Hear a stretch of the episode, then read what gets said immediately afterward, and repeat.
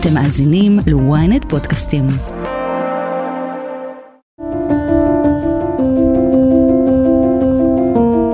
אזרחי ישראל, אנחנו בעיצומה של מערכה על קיומנו. הצבנו למלחמה שתי מטרות: לחסל את החמאס על ידי השמדת היכולות הצבאיות והשלטוניות שלו, ולעשות כל דבר אפשרי להשיב את החטופים שלנו הביתה. אחרי כמעט 20 ימים של לחימה, ראש הממשלה מציג באופן רשמי וברור את המטרות של המלחמה. מיטוט היכולות הצבאיות והשלטוניות של חמאס והשבת החטופים לישראל. ההצהרות החוזרות ונשנות של הבכירים הישראלים רק מדגישות את השאלה החשובה ביותר, שנותרה בינתיים ללא מענה. מה יקרה ביום שאחרי המלחמה? הכותרת בסדרת פרקים מיוחדת על השאלות שממתינות לנו בשש אחרי המלחמה. מהי תמונת הניצחון שמחכה לנו? אפשר באמת להתנתק מהרצועה, או שדווקא צריך להישאר שם? אני שרון קידון, וזאת הכותרת על היום שאחרי המלחמה.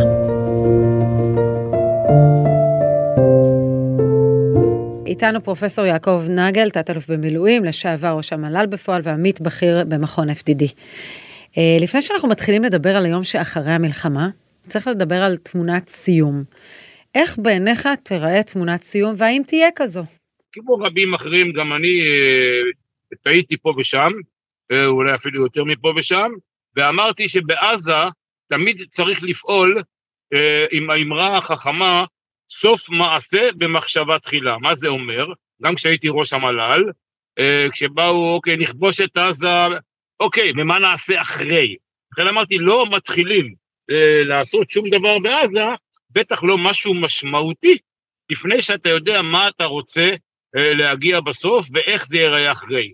אה, אני אה, אומר שכרגע, אחרי ההתנהגות הברברית והברוטלית של הרוצחים אה, מהחמאס בשמחת תורה, אני משנה זמנית את עמדתי עד להשגת הניצחון המלא ותמונת הניצחון שצריכה להיות בעזה, ואז נתחיל לחשוב, אפשר לחשוב גם עכשיו, אבל נתחיל לחשוב על מהו היום אה, שאחרי ואיך הוא נראה. והדבר השני שאנחנו נצטרך לשנות היא קריסת הקונספציה של תפיסת הביטחון של מדינת ישראל, החל מז'בוטינסקי, בן גוריון ועבור בהרבה אה, ניסיונות באמצע, עד אה, נתניהו ב-2017-2018, שהיה לי הכבוד להיות שותף לה, תפיסת ביטחון אה, מבוססת על, על ארבע רגליים, על הרתעה, התראה, כלומר אה, מה שנקרא early warning, אה, התראה, הגנה והכרעה.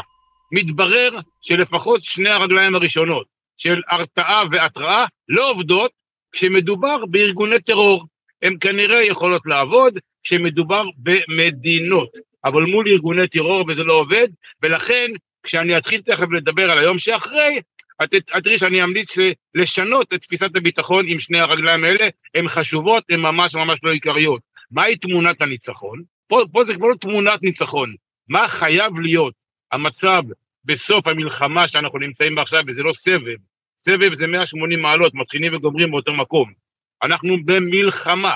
במלחמה, מה שאנחנו אה, צריכים לעשות זה קודם כל לממש במלואם את מטרות והנחיות הקבינט, חיסול והשמדת כל יכולות החמאס הצבאיות, השלטוניות והארגוניות, והריגת כל מנהיגיו, לא משנה איפה הם. כל אנשי החמאס הם בני מוות. מעל האדמה, מתחת לאדמה, בתוך עזה, מחוץ לעזה. מתחת לשיפא, מתחת לבית חולים אחר, בבית כלשהו בעזה, אה, על ארורי בלבנון, בקטאר או בכל מקום אחר, בקטאר צריך להביא ראשים, לא צריך להביא הסכמים עם קטאר. זה דבר ראשון, לחסל בצורה טוטאלית. אבל כשאתה אומר, ולא רק אתה, ראש הממשלה ושר הביטחון, אתם אומרים לחסל את החמאס. למה הכוונה? זו גם אמירה מאוד כללית שלא בטוח שאפשר להשיג. אני חושב שאפשר להשיג אותה. בדרך כלל אמורים להציג מטרות מלחמה ריאליות. במקרה הזה החמאס לא ישן לנו שום ברירה. החמאס כארגון לא יתקיים, כמו שארצות הברית והקואליציה הכריזה שהם הולכים להשמיד את דאעש, אני קורא לזה דוקטרינת מוסול, שוב, זה קשור למלחמה שאנחנו אה, נמצאים בה עכשיו, אה, וזאת הדוקטרינה, ולכן היום שאחרי צריך להניח שהדוקטרינה הצליחה. שאמר מפקד הכוחות במוסול, אתם נכנסים עכשיו לעיר אחרי שריככנו ועמדנו בחוץ, דבר שהצבא, לא, העולם לא ייתן לישראל בעזה. ריככו אותה במשך חודשים, הפציצו, שיטחו, הרגו, ללא CNN, ללא BBC וללא אף אחד אחר. אתם תדאגו שהעיר לא תהיה ראויה למגורי אדם למשך עשרות שנים קדימה. אז אני לא אומר את זה כרגע על כל עזה, אולי הייתי אומר אם הייתי יכול, זה לא ריאלי. לגבי העיר עזה, זו מטרה בהחלט ראויה, גם, גם שם אני לא בטוח שנגיע, אבל חיסול החמאס, זה אומר אין חמאס בעזה. שוב, הרעיון שנקרא חמאס, אי אפשר יהיה לחסל אותו, הוא יהיה קיים, הוא יהיה ברשתות החברתיות, מצדי שיהיה במצרים, ירדן, אה, קטאר, טורקיה וכל מקום אחר בעולם שירצה לקבל את החמאס. לא בעזה, לא יהיה חמאס בעזה. אז אם לא יהיה חמאס בעזה, מישהו אחר ייכנס לוואקום, פתח הרי שלטו ברצועה, ואז חמאס ביצע הפיכה, לקח את המושכות. אם חמאס לא ישלטו ברצועה, מישהו אחר ימלא את המקום.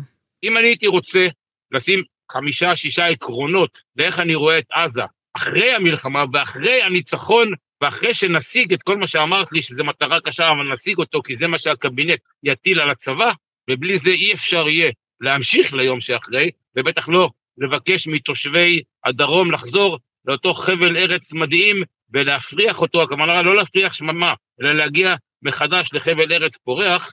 אנחנו כישראל, אני לא רוצה לחזור אחורנית, אבל קודם כל צריך להצהיר, טעינו כשהתנתקנו מעזה ויצאנו מהרצועה, אבל אני לא מצהיר, לא ממליץ לחזור לאותם ימים, כי הדבר הזה כנראה בלתי אפשרי כרגע. ישראל לא צריכה לשלוט בחיי היום באופן מלא בעזה אה, אזרחית.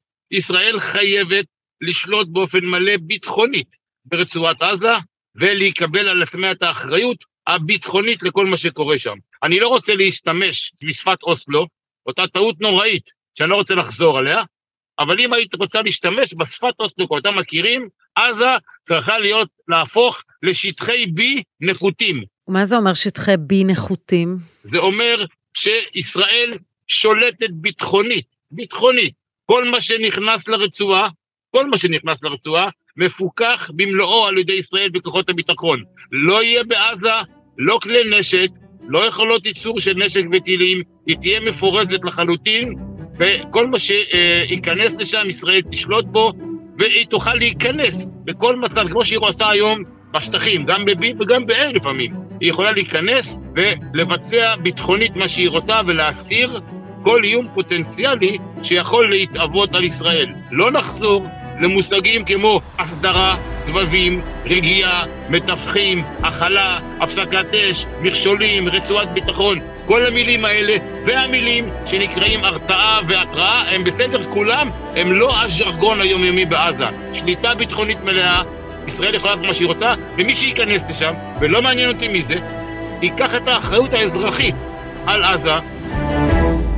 לכן זה שינוי תפיסת הביטחון. דרך אגב, הדבר הזה יחייב שינוי תפיסת הביטחון והתנהגות ההנהגה הישראלית, גם הביטחונית וגם האזרחית, בהתנהגות. אני הייתי שנה וחצי אחרי הקבינטים. כל קבינט היה נפתח בהערכות מודיעיניות ארוכות, לא רוצה להגיד מייגעות, חשובות, ארוכות, אין יותר.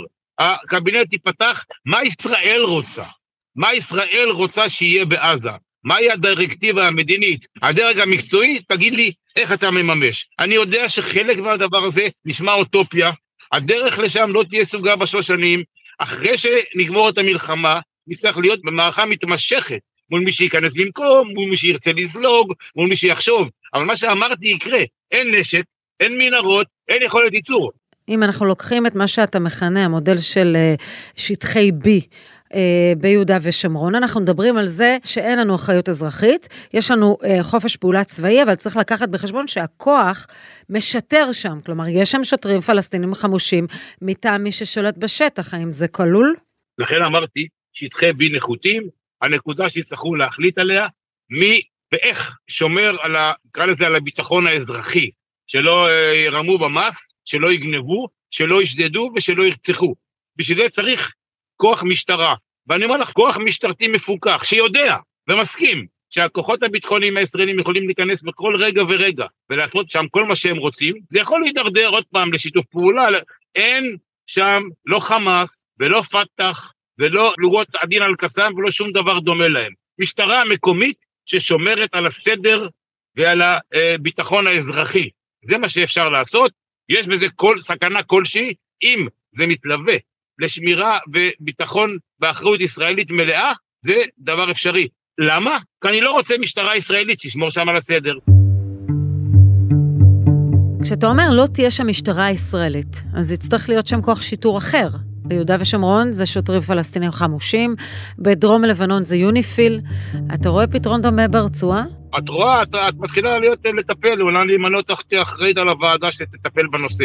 מי שיקח את זה, זה מי שמקבל את הרעיון, כמו שאמרתי. זה יכולה להיות סוג מסוים מהרשות העזרה הפלסטינית. הוא אומר כרגע שהוא לא רוצה, אני גם לא סומך עליה, אבל אני לא רציתי, תמיד. ואני חושב שזה עשו טוב שקיבלו. לא רצינו עזה ברמאללה או בקלקיליה, ולכן התעקשנו על רשות, על אוטונומיה, ולא על מדינה. אני זוכר את האמירות אחרי שאמרו אז, אה, מדינה, אמר אז קרי, אבל זה לא מדינה, זה קוואזילנד. אז יכול להיות שהמילה קוואזילנד הייתה אמורה להיות שם. פה אני לא מדבר על מדינה, לא, לא, לא מעניין אותי העולם, אני מדבר, בעזה יכול להיות שעל חרבנו נחיה לעד. עד מתי זה יהיה? עד שיקום שם מישהו, כמו סעדת, שירד מטוסו בישראל ואמר, הגיע הזמן להפסיק לפתור את הבעיה הפלסטינית עד אחרון המצרים. אני מוכן לפתור את הבעיה המצרית עד אחרון המצרים. את הבעיה הפלסטינית, שהם ידאגו. אז שיקום בעזה מישהו צעיר שחושב על עמו ולא על 100% מה שהפתרונות שרוצים החמאסניקים רוצחים, הם רוצים שישראל תהיה בים, הם לא רוצים ישראל פה, שיבין שיש מדינת ישראל דמוקרטית, עצמאית, שחיה לצידו, ויכולה גם להיות שכנה טובה, כמו שנהיה עם האמירויות ובעתיד עם סעודיה ועם מצרים או עם ירדן, ואז עזה יכולה להיות, אני לא מגזים, שווייץ או סינגפור של המזרח התיכון.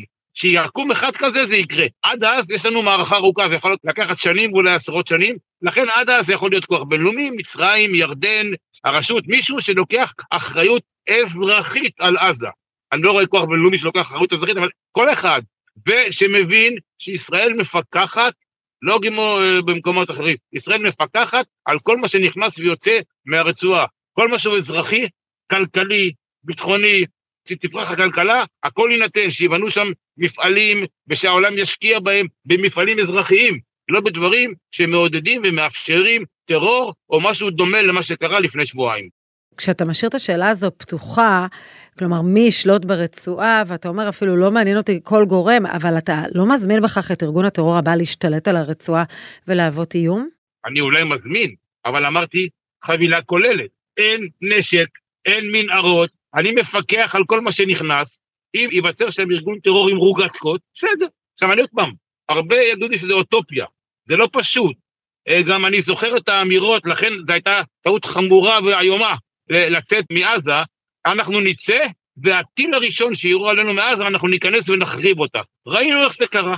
אז אני אומר שיכול להיות שמה שאני אומר הוא אוטופיה, והוא יהיה קשה, והעולם שהיום איתנו, יכול להיות שאחר כך לא יהיה איתנו, ולכן ישראל צריכה להיות עם היד על הדופק, ישראל יכולה לסמוך רק על עצמה ובכוחות עצמה, ולא יודע כמה זמן נשאר לנו, ואני חשוב מאוד, אה, היו אמירות על ברית הגנה, הנה, הנה, כן, לא, כתבתי על זה מאמרים גדולים, מה שקורה עכשיו מוכיח למה לא צריך ברית הגנה. ישראל יכולה לסמוך רק על עצמה, בכוחות על עצמה להגן על עצמה. והאמריקאים נותנים לנו את כל מה שאנחנו צריכים עכשיו, ואולי אפילו יותר ממה שציפיתי, כמו שהם הביאו פה כוחות כדי להרתיע את איראן, לא בשביל להשתתף במלחמה, אלא אם כן הם יתקפו, לא צריך בשביל זה ברית. אנחנו מקבלים מה שאנחנו צריכים, אנחנו צריכים את ארה"ב לצידנו, נסח את העולם לצידנו, לתמוך בתוכנית שאני אמרתי. זו תוכנית הגיונית שמביאה שלום לישראל, שלווה לדרום, ופרוספריטי ופריחה לעזה, עם מי שישלוט שם, מה שיהיה לו בראש זה עזה, ולא איך אנחנו הורגים ומחסלים את כל היהודים במדינת ישראל. I come to Israel with a single message, you are not alone. As long as the United States stands and we will stand forever, we'll not let you ever be alone. וכשאתה אומר אנחנו לא זקוקים לעזרה של ארצות הברית, אבל אנחנו כן... במלחמה בפועל. במלחמה בפועל, אבל כן בניהול הרצועה נצטרך אולי מעורבות בינלאומית. אז מה נעשה עם גורמים כמו קטר, שמצד אחד מסייעת לנו עם חטופים, אבל צריך לזכור שהיא ציר מימון של החמאס שנים, והתמיכה בחמאס שנים ארוכות. קטר היא אויב, קטר מימנה את החמאס, קטר מימנה את ההתקפה על ישראל בשמחת תורה, אני לא מסתיר את זה. קטר מימנה, אני לא אומר שקטר הנחתה או אמרה להם, או אמרה להם תתנהגו בכזאת אכזריות. מנהלי החמאס המדיניים יושבים בקטר. הנייה ומשעל יושבים שם, משם הם מעבירים הוראות. אני לא מקבל שהם היו מופתעים, שהם לא ידעו. אני מצפה מהמוסד שיטפל בהם שם ויביא את גופותיהם לישראל או לים, כמו שעשו עם סדאם חוסיין או עם, אה, עם אה, אוסמה בן לאדן. זה תפקידה של קטאר. עכשיו, שוב, אם קטאר אה, תורמת לאו"ם, והאו"ם יתרום כסף כדי לשקם את עזה, בסדר, שיעשו את זה. לא רוצה את קטאר כמתווך, לא רוצה אותה באזור. קטאר זה ארגון טרור, קטאר תומכת טרור. אבל, אבל שוב, אני לא נותן לאף ארגון, אני, לא נותן, אני לא נותן לאף ארגון טרור כמו קטאר להיכנס, כן, אני מדמיין שמדינה כמו סעודיה, או האמירויות, אם יהיה בעזה גוף אזרחי, לא אונר"א, ולא אה, כל הגופים הצבועים האלה שמחנכים את ילדיהם בבתי הספר להרוג את ישראל ולהשמיד אותה. כל גוף שמטרתו היא עזה ותושביה בלבד. ישראל מתנתקת לחלוטין מאחריות אזרחית לרצועה. מים, חשמל, דלק, לא מישראל, שמישהו אחר יביא. אנחנו לא אחראים על עזה, אנחנו אחראים על הביטחון בעזה, בעיקר על כך שביטחון הכוונה ביטחון ישראל, שמה שקורה בעזה לא יאיים על ביטחון ישראל. וכשנראה כל דבר שמתחיל לאיים, לא מצטבר ונחכה ונראה ואולי, ואני חושש מהידרדרות ויירו עליי טילים. אין טילים בעזה. ולכן אני יכול להיכנס ולחסל כל התארגנות מהסוג שהזכרת, גם אם הקטרים ירצו לממן אותה, באיבה, עוד בעודה באיבה. לא נחכה שהילד יגדל. אני מעדיף שאם ילד מרביץ לי בגן, להכות אותו בגיל חמש, להגיע הביתה עם שריטות. כמו שאבא שלי, זיכרונו לברכה, היה אומר, הייתי חוזר, העיקר שהחזרת לו. וכדאי שתתחיל אתה גם כן פעם הבאה. לא לחכות שהוא יהיה בן 18 וילמד קראטה וקפוארה. אני רוצה לחסל את האיומים כשהם קטנים, או בכלל לגרום לכך שהם לא יוכלו לגדול. לסיכום, אם צריך לנקז את הכל לאיזה פתרון קסם, שהוא לא רק נהיה עד זמן, עד לעימות, לסבב הבא. אולי תנסה לסכם לנו ממש בכמה שורות מה הפתרון שלך. אני אומר, זה לא פתרון קסם עד לעימות, אמרתי, סוף מעשה במחשבה תחילה, אחרי שנגמור ונגיע למילוי מלא של הנחיות הקבינט שקיבלנו, שזה חיסול יכולות החמאס המלאות.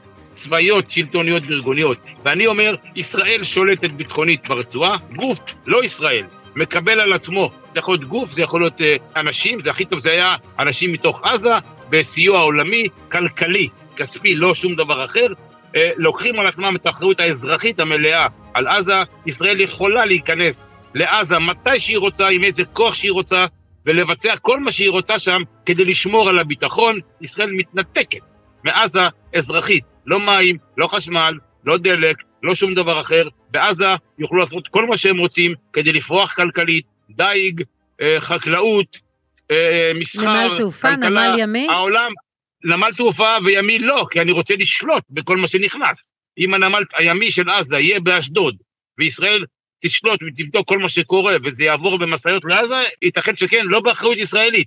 אני רוצה לנתק את ישראל מעזה, ישראל לא אחראית. אם הם ירצו לעבור באיזושהי צורה כלשהי ואני פה מדבר, אה, מה שנקרא on the fly, צריך אה, כמובן להפוך את זה לתוכנית אופרטיבית אמיתית, ויכול להיות שמאחורי מה שאני אומר יש בעיות, אה, השב"כ יצטרך לתת את דעתו על הנושא הזה, אבל כל מה שנכנס לעזה לא באחריות ישראל, באחריות ביטחונית של ישראל, ישראל לא, לא, לא צריכה לספק דלק ומים לעזה, ולא חשמל, מישהו אחר יספק לה. היא צריכה בשביל זה משהו שייכנס, בפיקוח מלא של ישראל, זה יכול לקרות, לא להסתמך על הרתעה והתראה אלא להסתמך עלינו שאנחנו שם, בפנים, יודעים מה שקורה. כמובן שצריך הרתעה והתראה, הם לא אלה שמובילים, הם לא אלה שאנחנו מסתכלים מסביב ומחכים שיפתיעו אותנו. שוב, אני אומר, אין לא הכלה, לא הסדרה, לא רגיעה, לא סבבים, לא הפסקות אש, כל הדברים האלה לא קיימים. עזה מפורזת, אין בה לא מנהרות, לא כלי נשק ולא יכולת ייצור של נשק וטילים. תת-אלוף במילואים, פרופסור יעקב נגל, לשעבר ראש המל"ל בפועל, עמית בכיר ב-FDD, תודה רבה לך. תודה רבה לכם ובהצלחה. עד כאן הכותרת להפעם, אנחנו עוד נדבר על היום שאחרי המלחמה, ולא רק במה שמחכה לרצועת עזה באותו היום, אלא גם לנו. בינתיים אתם מוזמנים לשמוע מה יש לשר הביטחון לשעבר לומר בפרק הראשון בסדרה, חפשו את הפרק היום שאחרי בעזה, על פי ליברמן. ובכלל אתם מוזמנים לעקוב אחרינו באפליקציות הפודקאסטים שאתם משתמשים בהן, וגם להשאיר תגובה. תחקיר הפקה ועריכה, גיא סלם ועדן דוידוב, טכנאי סאונד עמרי זינגר, אני שרון קידון, תשמעו על עצמכם.